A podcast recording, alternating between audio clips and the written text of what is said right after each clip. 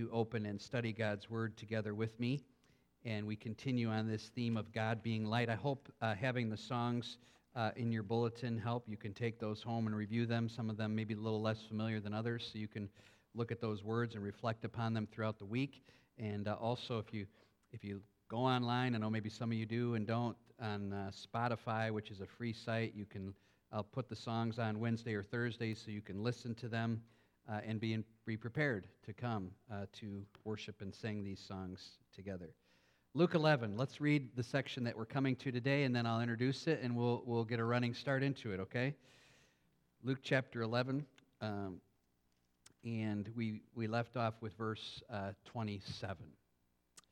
As he said these things, a woman in the crowd raised her voice and said to him, Blessed is the womb that bore you, and the breasts at which you nursed. But he said, Blessed rather, or really we could say, and yes, indeed also, are those who hear the word of God and keep it. When the crowds were increasing, he began to say, This generation is an evil generation. It seeks for a sign, but no sign will be given to it except the sign of Jonah. For as Jonah became a sign to the people of Nineveh, so will the Son of Man be to this generation. The queen of the south will rise up at the judgment with the men of this generation and condemn them. For she came from the ends of the earth to hear the wisdom of Solomon, and behold, something greater than Solomon is here.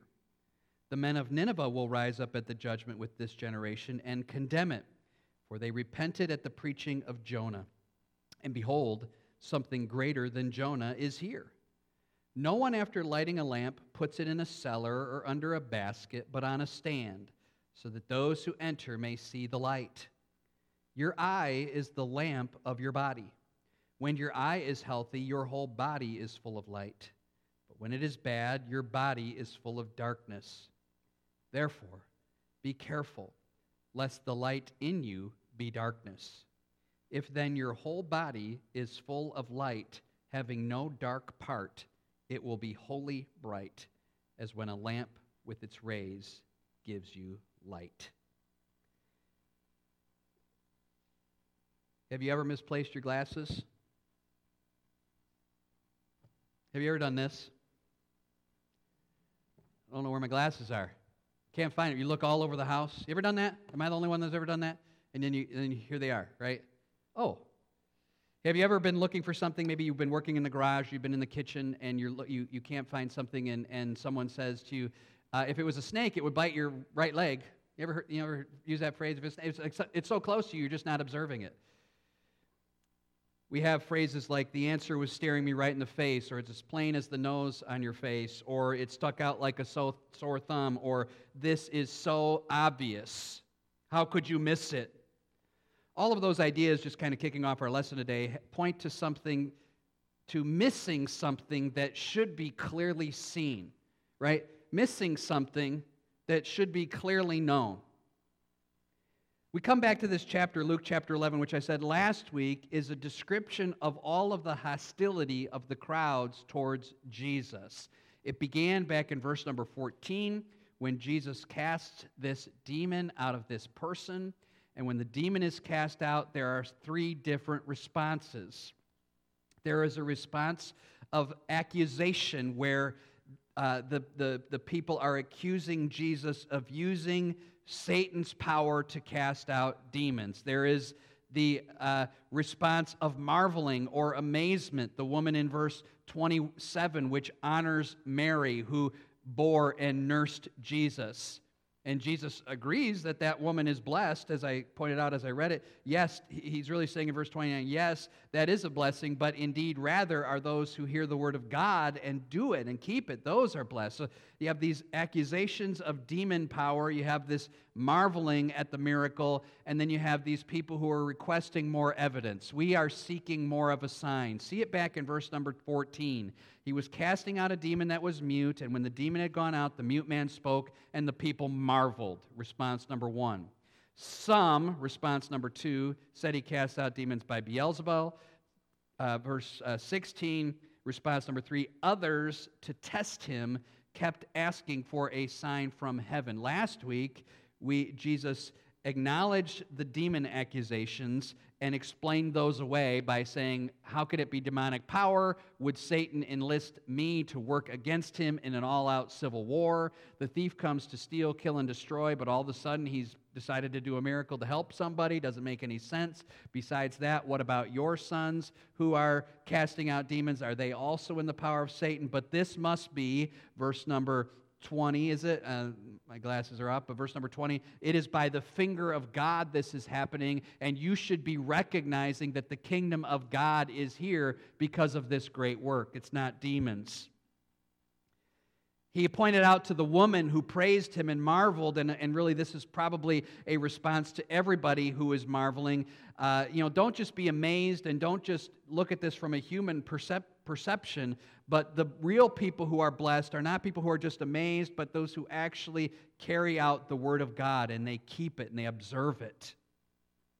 Now he's going to address that third group of people who are seeking for a sign. But an ultimate reminder in this chapter on hostility, it's going to go all the way to chapter 12, where then Jesus is going to warn them further about the Pharisees. But the whole point of this is that during or in the face of hostility towards Christ, the urgent need is not to point out what everybody else is doing, but the urgent need is for us to respond rightly to Him that was the desire of Christ to find those who would respond rightly to him. Remember phrases like, I have not found such great faith in all of Israel. He wanted to discover people. That the hostility didn't matter. The urgency is to respond rightly to Christ. And the way to respond rightly to Christ, I told you this last week, the key verses of this chapter are verses 27 and 28.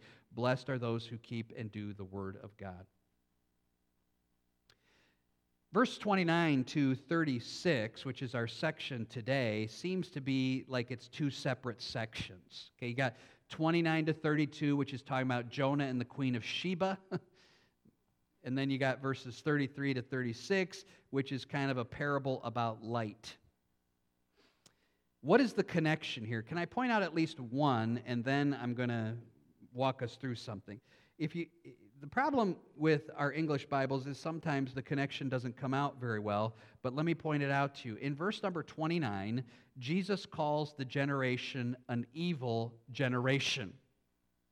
What he really means by this, and I'll come back to this later, is a stubborn, rebellious, hard hearted, unresponsive generation.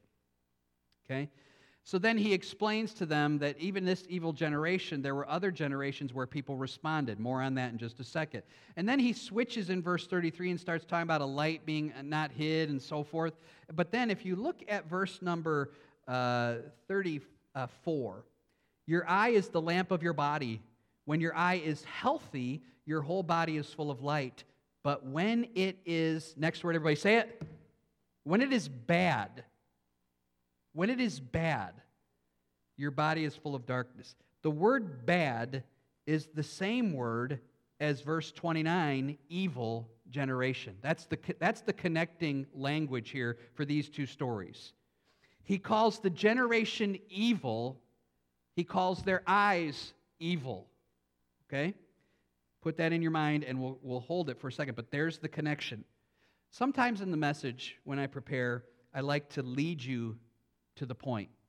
I like to walk through the passage and lead you to the point, and at the end, give you a punch in the mouth. Sometimes I like to do that.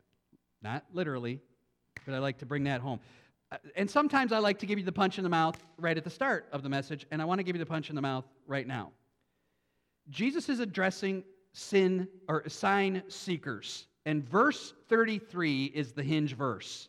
Verse 33 is what unlocks everything. Okay?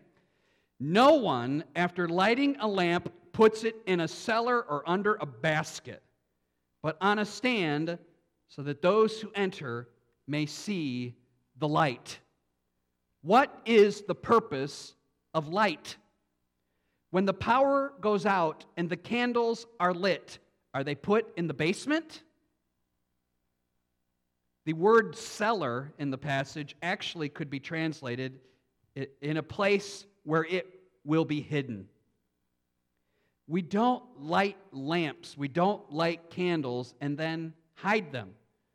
The purpose of light is to illuminate and to expose, and by covering the light, or hiding the light, the purpose of the light goes unfulfilled.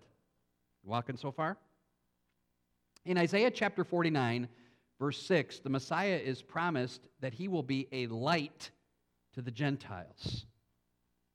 To a people walking in darkness, they will see a what kind of light? Great light.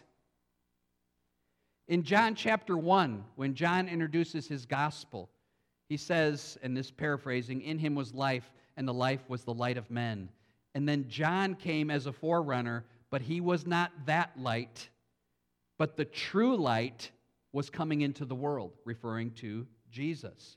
First John, Tony read to us this morning, God is light.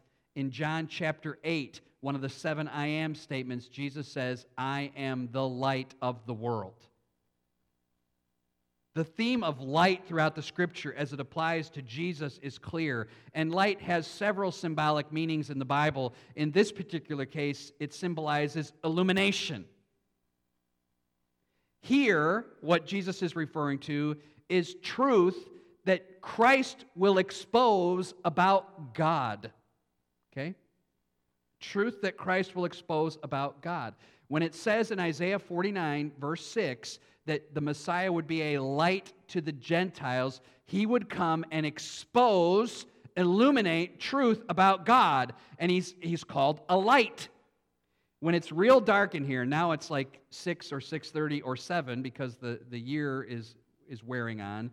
If I come out of this room and it's already dark and I shut off that light, I can barely make it over to here. It's so dark in here. Now there's a little light shining in, and but sometimes it's I got to go over there and turn that on so I make sure I don't trip on, or you know what I mean? And, and, and the purpose of that light is to, okay, now everything is exposed. Okay, that chair is moved. There's no broom in the way. And we all understand that. So Christ is saying, and the scripture is over and over telling us that Christ is the light that comes to expose the truth about God. Was that light hidden? Was that light cleverly disguised?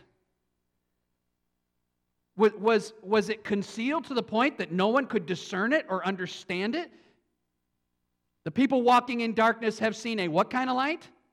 Great light. Jesus says, No one lights a lamp and then puts it in the basement. So these people who are asking for signs, I'm about to give you the punch in the mouth, so wait for it. They're asking for signs for evidence, for more signs, more evidence, more proof, more truth, more what? More light. They want more light. And Jesus says, no one lights a candle and hides it in the basement. He's basically saying, the light is here. It's in front of you. It's been open, wide open. It's, it's been exposed. John 1 12, that continuing passage about John and him being the true light, says, it says, He came unto his own, and his own received him not. Why did they not receive him? Because there wasn't enough light? Was there not enough evidence? He just cast a demon out of a guy, and the demon was mute, and the guy was mute, and the guy starts speaking. They're like, Could you just give us one more? Right? Could you just give us one more?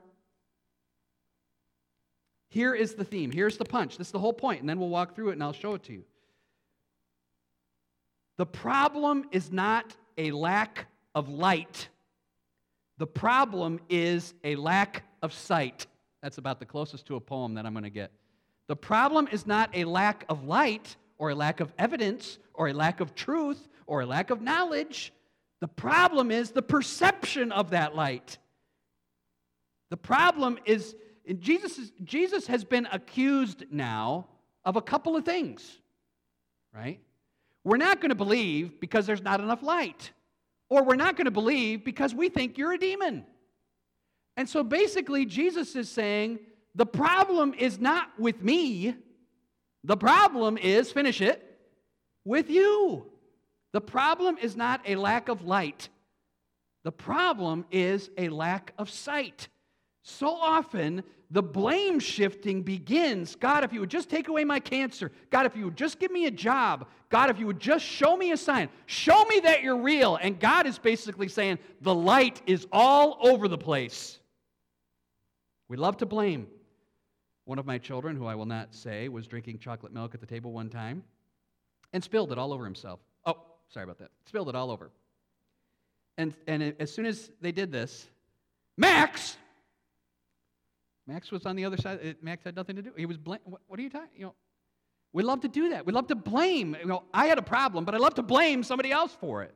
And the people are not receiving the truth. Sorry about that, Judah. The people are not receiving the truth, and they're blaming Christ for it. And he says in verse 33, this is why this is the clinching verse. No one puts light in. it. I didn't come and then hide out in a cave. I've been doing all these things right in front of you. It's been wide open. How dare you blame me? There's been plenty of light.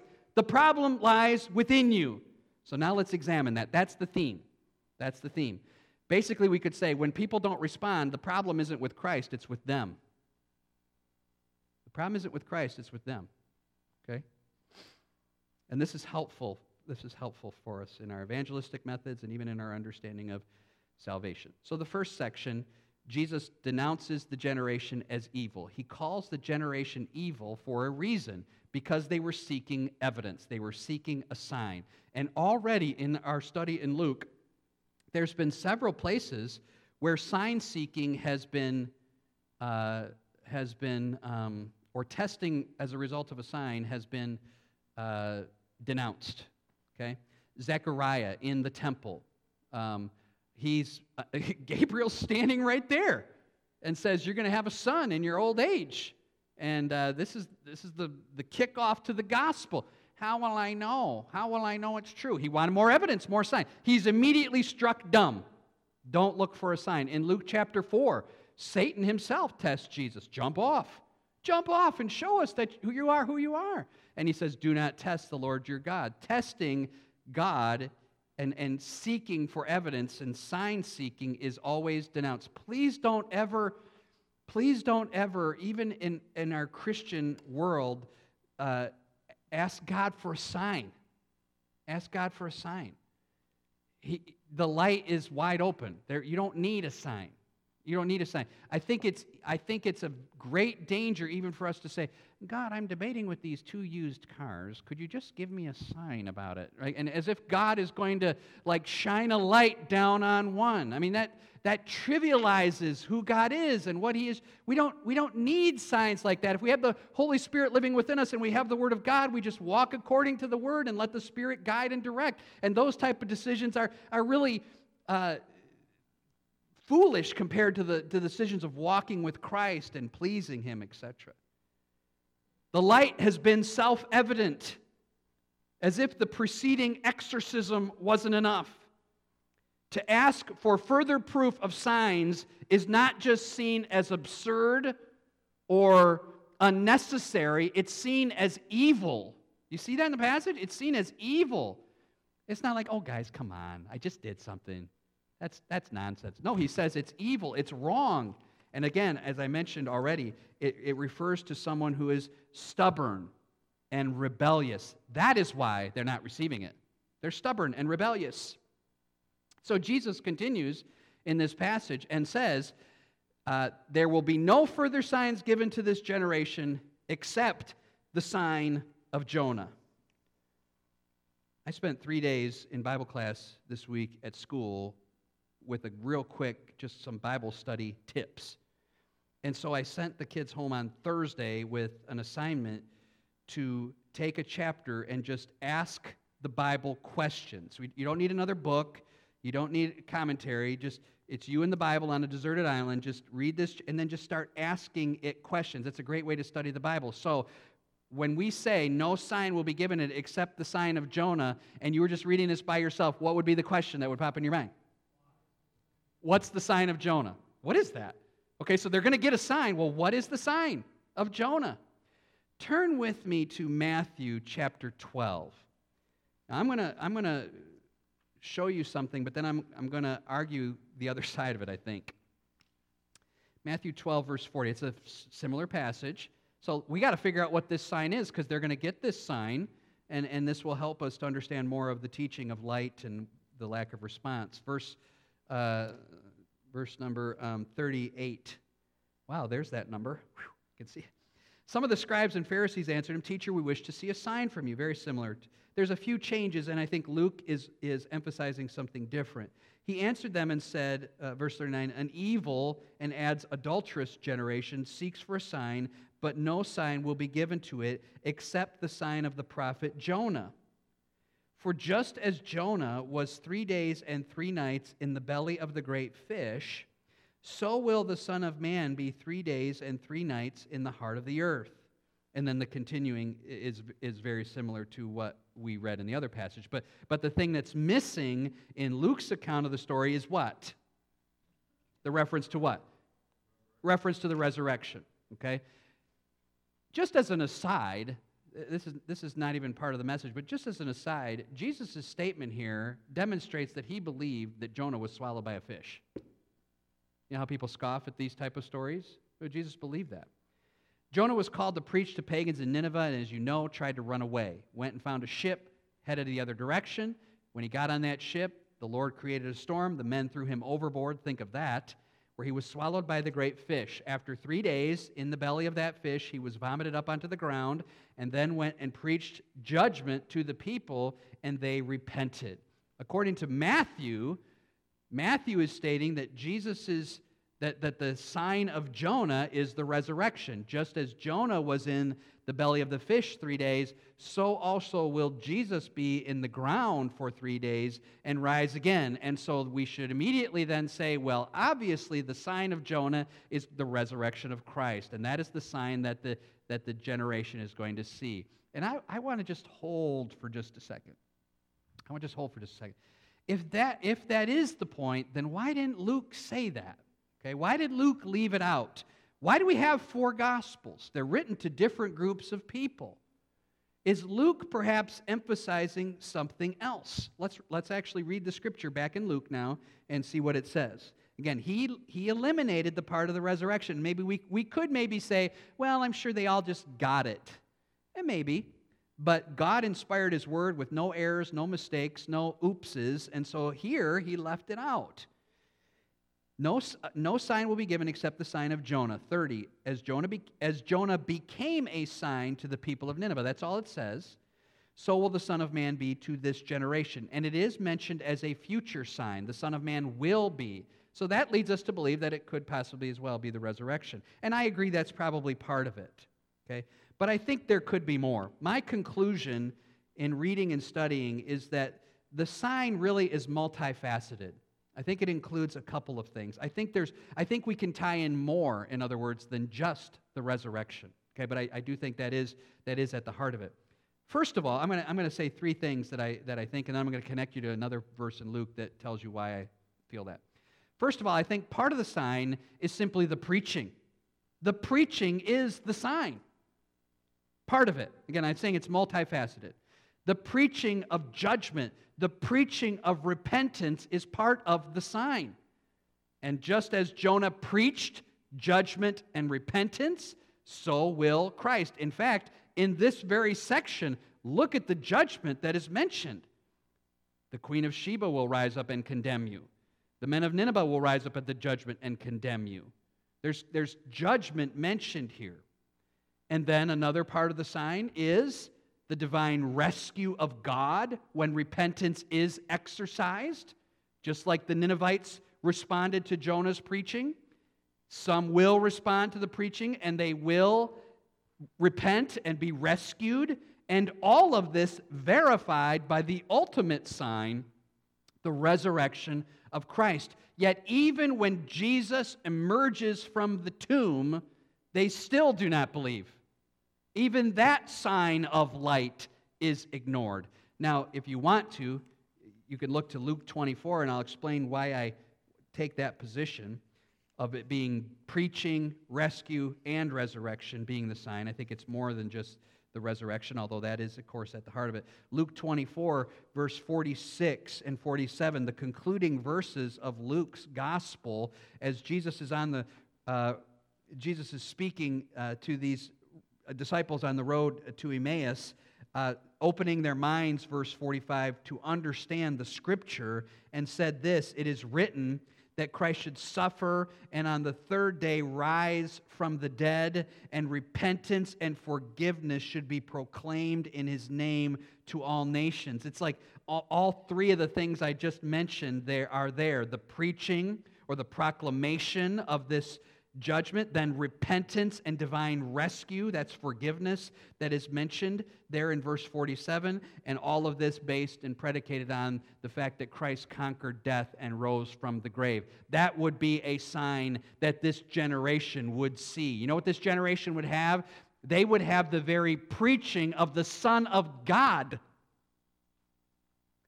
Jesus came, according to Matthew and Mark's gospel, preaching, Repent, for the kingdom of heaven is at hand. And if you repent, forgiveness will be granted. And if you don't, judgment and condemnation will come. And all of this verified by the resurrection. And there's all this light. There's all this light.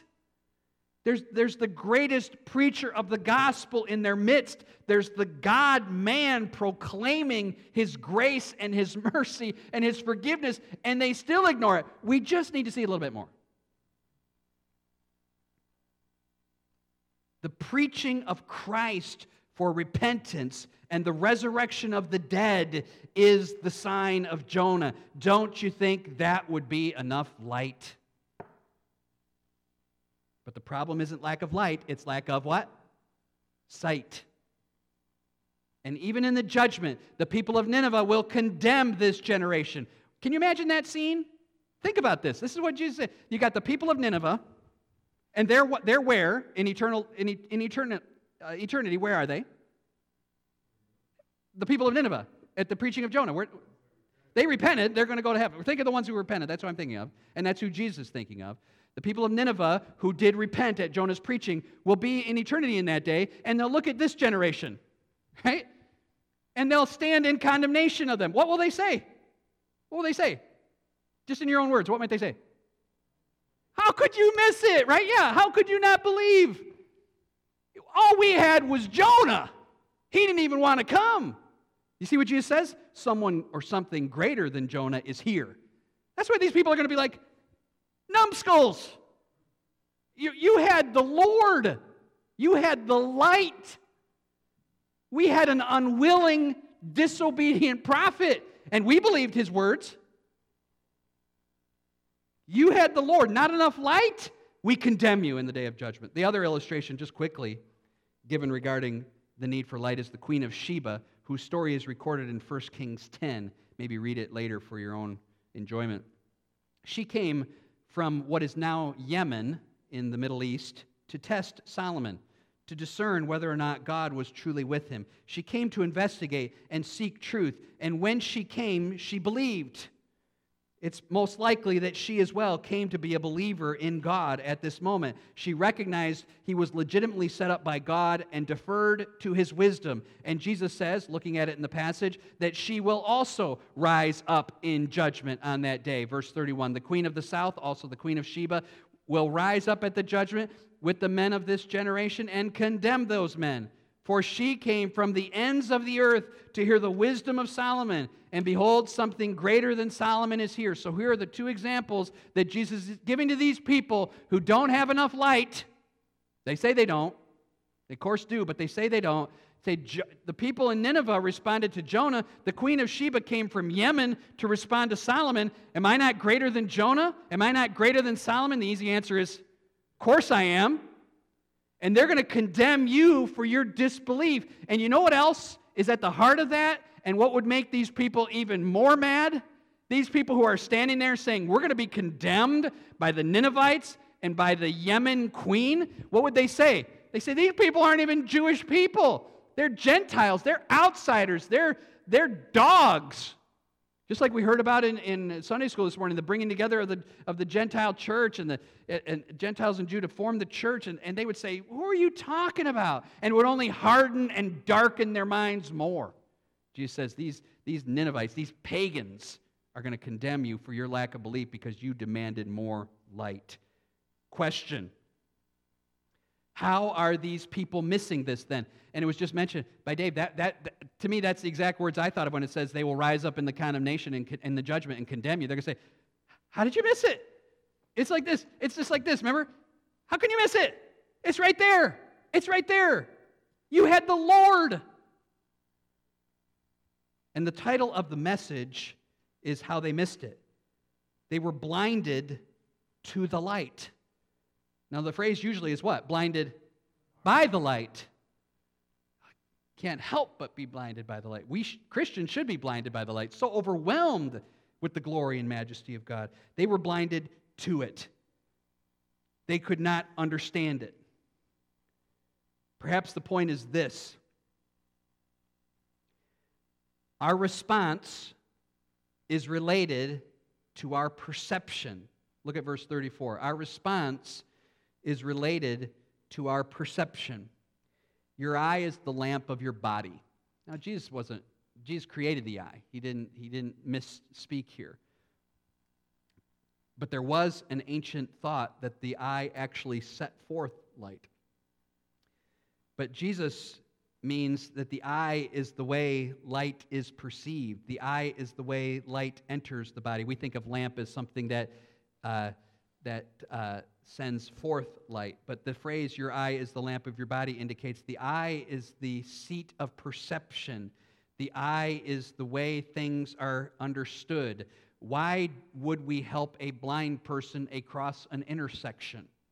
Because they could not perceive the traffic. They could not perceive the traffic because they can't see it. They can't respond to something they can't perceive. And if the eye is evil, verse 34, if the eye is bad, it will not perceive the light. See what Jesus is saying again? The problem isn't with the light. The problem is that you can't perceive it because something is wrong with your sight. The eye is frequently referred to in ancient in the ancient world as the center of one's being. And even certain phrases that we have in English still lead to that. Uh, I had my eye on that. Right? I, mean, I had a desire for that. I had, a, I had my eye on that uh, new car. Or I'm doing something with an eye to whatever, right? It's like purposeful. It, it, it, come, it can mean the intentions of our heart.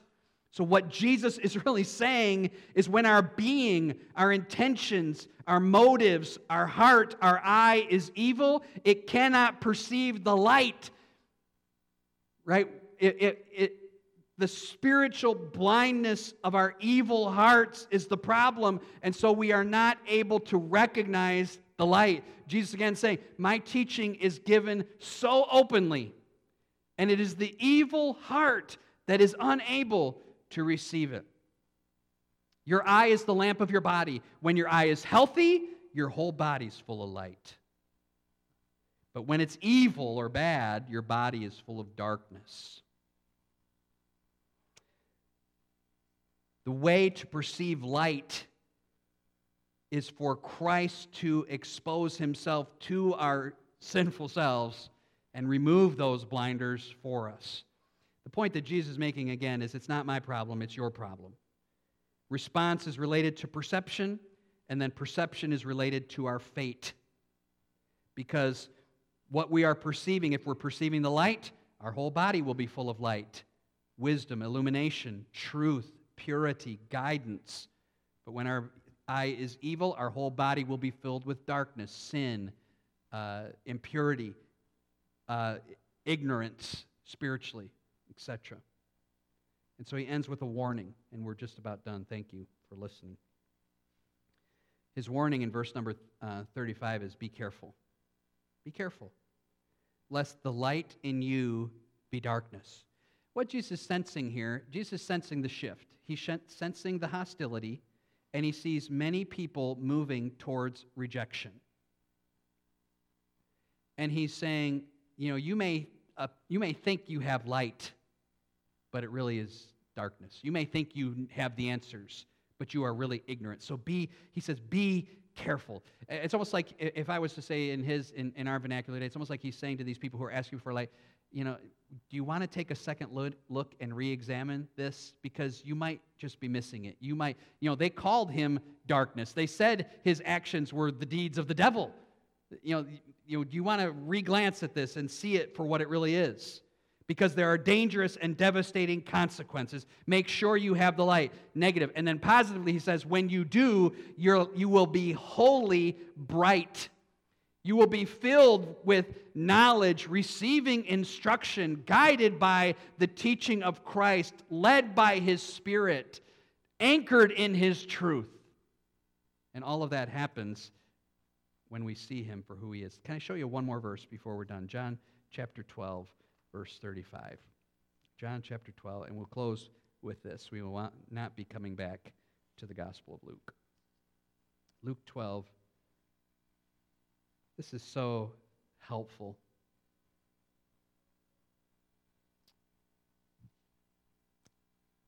Please look at verse number 34. I'm going to just read it basically without comment because I think it illuminates the passage we were looking at. The crowd answered him, We have heard from the law that the Christ remains forever. How can you say that the Son of Man must be lifted up? Who is this Son of Man? Jesus said to him, The light is among you for a little while longer. Who's the light? Just answer. Who's the light? Himself, yeah. Walk while you have the light, lest darkness overtake you. The one who walks in darkness does not know where he is going. While you have the light, believe in the light, that you may become sons of light. Remember, I said the urgent need of Luke 11 was in the face of hostility, responding to Christ rightly? One day, the light, meaning the opportunity to respond to the gospel, will be gone. Now, there's a twofold application for us. Maybe there's somebody in here who's never responded to the gospel and needs to. Or maybe we need to be better light to the world, reflecting, of course, the light that Christ has granted to us. While you have the light, believe in the light that you may become sons of light. Father, we are so grateful for you removing the blinders of our sin that we might see the glorious light of the gospel of Christ.